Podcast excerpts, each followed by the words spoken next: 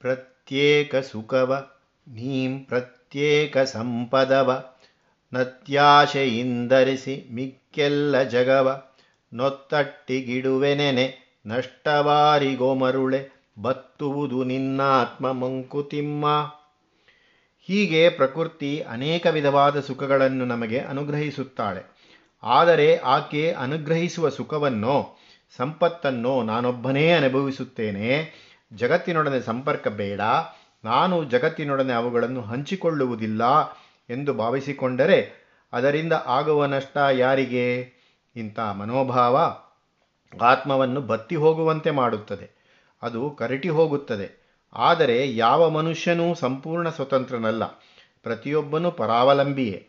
ಅನ್ಯ ಸಹಾಯ ಅಷ್ಟಿಷ್ಟಾದರೂ ಇಲ್ಲದೆ ಯಾರಿಗೂ ಜೀವನ ಸಾಧ್ಯವಿಲ್ಲ.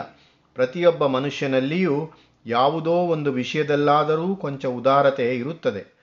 ಎಂಥ ಲೋಭಿಯಾದವನು ತನ್ನ ಮಡದಿ ಮಕ್ಕಳ ವಿಷಯದಲ್ಲಾದರೂ, ಒಂದೊಂದು ಸಾರಿಯಾದರೂ, ಒಂದೊಂದು ಕ್ಷಣವಾದರೂ ಕನಿಕರ ಪಡುತ್ತಾನೆ ಸ್ವಾರ್ಥ ಸಾಧನೆಗಾಗಿ ಯಾದರೂ ಅವನು ಕೈ ಕೊಂಚ ಸಡಿಲುತ್ತದೆ, ಮತ್ತೊಬ್ಬರನ್ನು ಹತ್ತಿರಕ್ಕೆ ಕರೆದುಕೊಳ್ಳುತ್ತಾನೆ. ಹೀಗೆ ಸ್ವಲ್ಪವೂ ತನ್ನ ಮಮಕಾರವನ್ನು ವಿಸ್ತಾರಗೊಳಿಸದೇ ಹೋದರೆ ಜೀವನವೇ ಸಾಧ್ಯವಾಗುವುದಿಲ್ಲ. ಆದ್ದರಿಂದ ನಷ್ಟ ಲೋಕಕ್ಕಲ್ಲ ತನಗೆ. ಲೋಕ ಜೀವನದೆ ಮಾನಸದ ಪರಿಪಾಕವಾ ಪಾಕದಿಮ್ಮತಿ ಶುದ್ಧಿಯದರಿನೊಳ ದೃಷ್ಟಿ ಸಾಕಲ್ಯದಾತ್ಮ ಸಂದರ್ಶನಕ್ಕೆ ಕರಣವದು ಲೋಕದಿಂ ನಿರ್ಲೋಕ ಮಂಕುತಿಮ್ಮ ಲೋಕಜೀವನ ಎಂದರೆ ವ್ಯಕ್ತಿ ಮನುಷ್ಯ ಪಡುವ ಕಷ್ಟ ಸುಖಗಳು ಮಾತ್ರವಲ್ಲ, ಅವನ ಮನಸ್ಸು ಅದರಿಂದ ಪರಿಪಾಕಗೊಳ್ಳುತ್ತದೆ.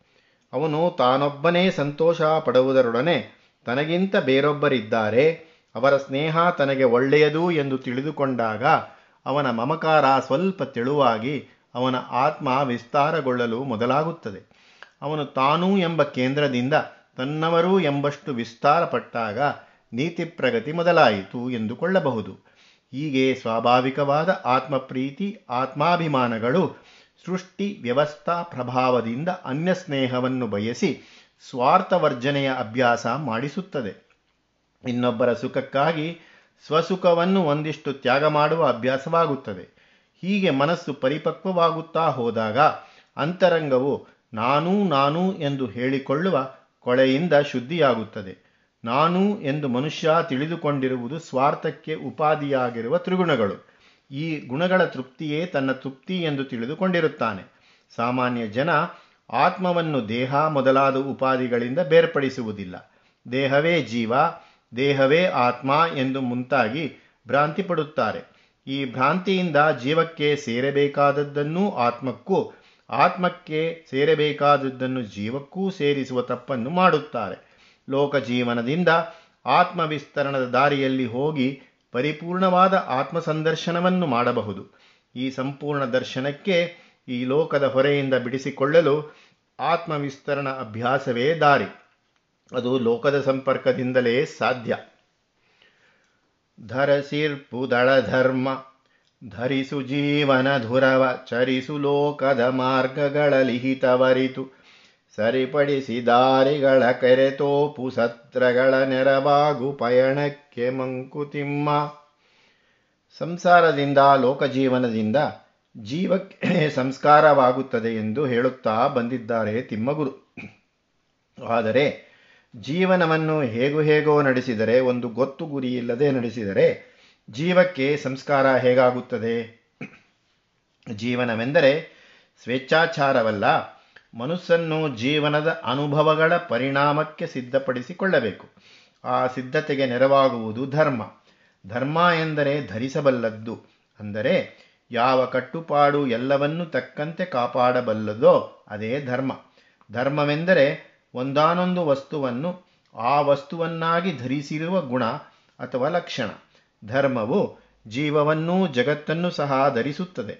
ಅಂದರೆ ಯಾವ ಯಾವ ಚರ್ಯಗಳು, ಕಾರ್ಯಗಳು, ನಿಯಮಗಳು, ನೀತಿಗಳು ಮನುಷ್ಯನಿಗೆ ಯುಕ್ತವಾಗುತ್ತದೆಯೋ ಅವುಗಳ ಒಟ್ಟೆ ಧರ್ಮ. ಧರ್ಮವೆಂದರೆ ಒಳ್ಳೆಯದನ್ನು ಸಂಪಾದಿಸಬಲ್ಲ ನಡತೆ. ಧರ್ಮದ ಜೀವಾಳ, ಜೀವೋತ್ಕರ್ಷೆ, ಅದರಿಂದ ಜೀವಕ್ಕೆ ಒಂದು ಸಂಸ್ಕಾರವಾಗಿ ಅದು ಕೊಂಚವಾದರೂ ಉತ್ತಮ ದಿಶೆಗೆ ಹತ್ತಬೇಕು. ಜೀವವು ಜಗತ್ ಪ್ರಕೃತಿ ಬೀಸುತ್ತಿರುವ ಮಾಯಾಜಾಲದೊಳಗೆ ಸಿಕ್ಕಿಕೊಂಡು ತನ್ನೊಳಗಿರುವ ಪರಮಾತ್ಮ ವಸ್ತುವನ್ನು ಪರಮೇಶ್ವರನನ್ನು ಮರೆತು ತದಿತರವಾದದ್ದನ್ನು ಸುಖವೆಂದು ನಂಬಿಕೊಂಡು ಆ ಸುಖ ಸಾಮಗ್ರಿಗಾಗಿ ಪರಿದಾಡುತ್ತಿರುತ್ತದೆ. ಆದರೆ ಸುಖವೆಲ್ಲ ಹಿತವೆಲ್ಲ ಸುಖಕರವಾದದ್ದೆಲ್ಲ, ಹಿತಕರವಾಗದು. ಕೆಲವು ಆಹಾರ ಸುಖ ಕೊಟ್ಟರೂ ಹೊಟ್ಟೆಗೆ ದುಃಖಕರವಾಗಿರುತ್ತದೆ. ಎಂಥ ಆಹಾರವು ನಾಲಿಗೆಗೆ ಸುಖ ಕೊಟ್ಟರೂ ಹೊಟ್ಟೆಗೆ ದುಃಖ ತರಲಾರದೋ ಅಂಥ ಆಹಾರ ಹಿತ. ಆದರೆ ಜೀವವು ಸುಖಕ್ಕಾಗಿ ಹುಡುಕಾಡಿ ಜಗತ್ತಿನ ವ್ಯಾಮೋಹಕ್ಕೆ ಒಳಗಾಗಿ ಭ್ರಾಂತಿ ಪಡುತ್ತದೆ. ಈ ಭ್ರಾಂತಿ ಪ್ರಮಾದಗಳನ್ನು ನೀಗಿ ಯಥಾರ್ಥವನ್ನು ಕಂಡುಕೊಂಡು ಅಂದರೆ ಆತ್ಮಸ್ವರೂಪವನ್ನು ಕಂಡುಕೊಂಡು ಅನುಭವಿಸುವ ಆನಂದ ಹೊರಗೆ ಸಿಕ್ಕುವ ಸುಖಗಳಿಗಿಂತ ಮಹತ್ತರವಾದ ಸುಖ. ಈ ಉತ್ತಮೋತ್ತಮ ಲಾಭಕ್ಕೆ ಜೀವವನ್ನು ಅನುಗೊಳಿಸುವ ಗುಣ ಸಂಸ್ಕಾರ ವರ್ತನೆಗಳು ಧರ್ಮ. ಧರ್ಮವು ವಸ್ತು ಸತ್ಯದ ಪ್ರಯೋಗಾಚರಣೆ ಎನ್ನಬಹುದು. ಆದ್ದರಿಂದ ತಿಮ್ಮಗುರು ಧರ್ಮವನ್ನು ಹೀಗೆ ನಿರೂಪಿಸುತ್ತಾರೆ. ಒಂದು, ಜೀವನದ ಭಾರಗಳನ್ನು ಹೊರಬೇಕಾದದ್ದು.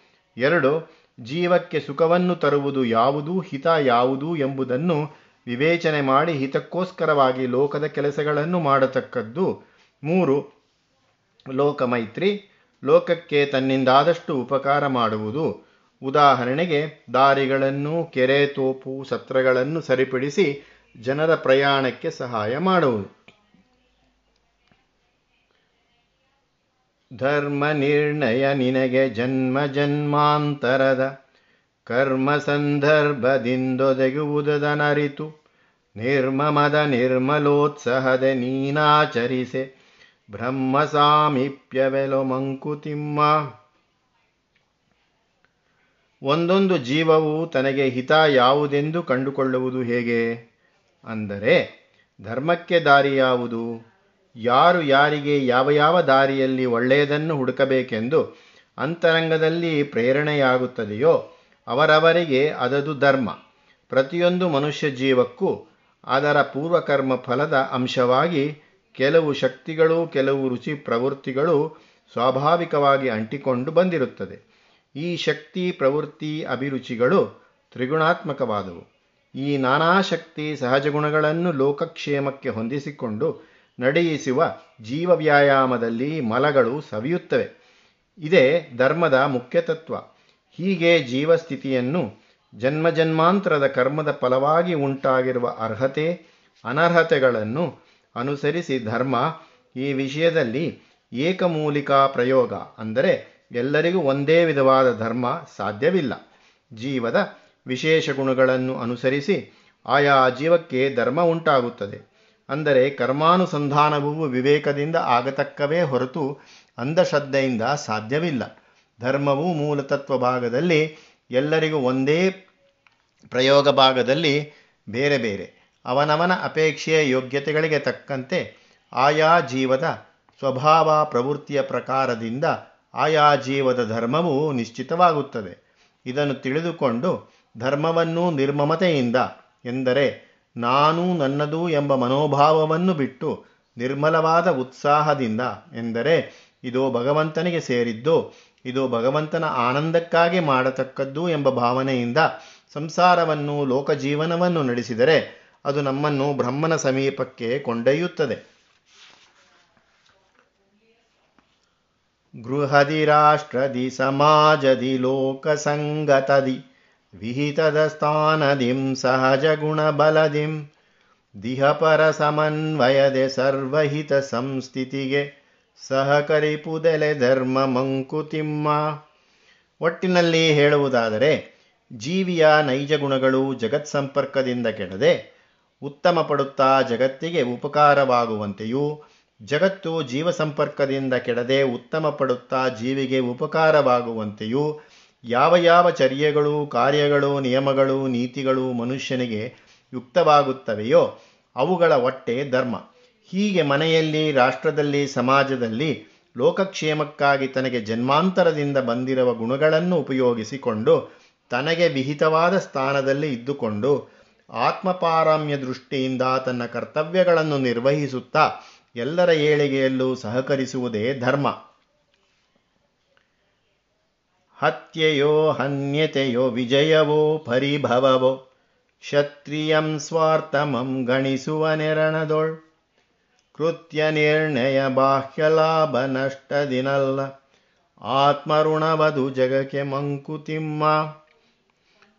ಒಂದು ಉದಾಹರಣೆಯನ್ನು ನೋಡೋಣ. ಒಂದು ಜೀವದ ಜನ್ಮಾಂತರ ಕರ್ಮಗಳಿಂದ ಅದಕ್ಕೆ ಒಂದು ಸೈನಿಕನ ಜನ್ಮ ಬಂದಿದೆ ಎಂದು ಇಟ್ಟುಕೊಳ್ಳೋಣ. ಅವನು ಕೊಲ್ಲಲು ಸಿದ್ಧನಾಗಿರಬೇಕು, ಸಾಯಲೂ ಸಿದ್ಧನಾಗಿರಬೇಕು. ಅವನು ಗೆಲುವಿಗೂ ಸೋಲಿಗೂ ಸಿದ್ಧನಾಗಿರಬೇಕು. ಇಲ್ಲಿ ಅವನು ಮಾಡಬೇಕಾದ ಕೆಲಸ ಹತ್ಯೆ. ಆದ್ದರಿಂದ ಪಾಪ ಸಂಭವವಿಲ್ಲವೇ ಆ ಪಾಪ ಅವನಿಗೆ ಅಂಟುತ್ತದೆಯೇ ಇಲ್ಲವೇ ಎಂಬುದು ಪ್ರಶ್ನೆ. ಆ ಕ್ಷತ್ರಿಯನಾದ ಸೈನಿಕನು ತನ್ನ ಸ್ವಾರ್ಥಕ್ಕಾಗಿ ಕೊಲ್ಲುವುದಿಲ್ಲ, ಅವನಿಗೆ ಶತ್ರುವನ್ನು ಕೊಲ್ಲುವುದು ವಿಹಿತ ಕರ್ಮ, ಹತ್ಯೆ ಮಾಡಬೇಕಾಗಿ ಬಂದರೂ ಅದು ಸ್ವಭಾವದಿಂದ ವಿಹಿತವಾಗಿ ಬಂದದ್ದರಿಂದ ಆ ಕರ್ಮದ ಫಲ ಅವನಿಗೆ ಅಂಟುವುದಿಲ್ಲ. ನಮಗೆ ಇಷ್ಟವಿಲ್ಲದ ಮತ್ತು ಲೋಕಸಾಮಾನ್ಯರ ದೃಷ್ಟಿಯಿಂದ ಶ್ರೇಷ್ಠವೆನ್ನಿಸದ ಕರ್ಮಗಳನ್ನು ಮಾಡಬೇಕಾದ ಸಂದರ್ಭಗಳು ಎಷ್ಟೋ ಬರುತ್ತವೆ. ವಿಹಿತ ಕರ್ಮ ಎಂಥದ್ದಾಗಿರಲಿ, ಅದರಲ್ಲಿ ನಮ್ಮ ಸ್ವಾರ್ಥದ ಸೋಂಕಿಲ್ಲದಿದ್ದರೆ ದೋಷವಿಲ್ಲ. ಹಾಗೆ ಕರ್ಮ ಮಾಡುವುದರಿಂದ ತ್ರಿಗುಣ ಮಲಗಳು ಸವಿಯುತ್ತವೆ, ವಾಸನೆಗಳು ಕ್ಷಯಿಸುತ್ತವೆ, ಆತ್ಮದ ಒಳಗಡೆ ಗೂಢವಾಗಿರುವ ಸತ್ವಗಳು, ಸದ್ಗುಣಗಳು ಪ್ರಕಾಶಕ್ಕೆ ಬರುತ್ತವೆ. ಲೋಕ ಸಂಸ್ಥಿತಿಗೆ ಅದು ಅನುಕೂಲವಾಗುತ್ತದೆ. ಆತ್ಮದ ಋಣಮಲಗಳು ಸವೆದು ಅದರಲ್ಲಿರುವ ಸತ್ವವು ಪ್ರಕಾಶಕ್ಕೆ ಬರೋಣದರಿಂದ ಪರಮಾತ್ಮ ಸಂದರ್ಶನಗಳು ಸುಲಭವಾಗುತ್ತದೆ. ಹೀಗೆ ಒಂದು ಕಾರ್ಯದ ಪ್ರಯೋಜನವನ್ನು ಕೇವಲ ತನಗೆ ಅದರಿಂದ ಆಗುವ ಲಾಭ ನಷ್ಟಗಳಿಂದ ಅಳೆಯತಕ್ಕದ್ದಲ್ಲ. ಅದರಿಂದ ಆತ್ಮದ ಸಂಸ್ಕಾರ ಎಷ್ಟಾಗುತ್ತದೆ, ಜೀವಿಯ ಋಣ ಎಷ್ಟು ತೀರುತ್ತದೆ ಎಂಬುದರಿಂದ ಒಂದು ಕಾರ್ಯದ ಪರಿಣಾಮವನ್ನು ನಿರ್ಣಯಿಸಬೇಕು.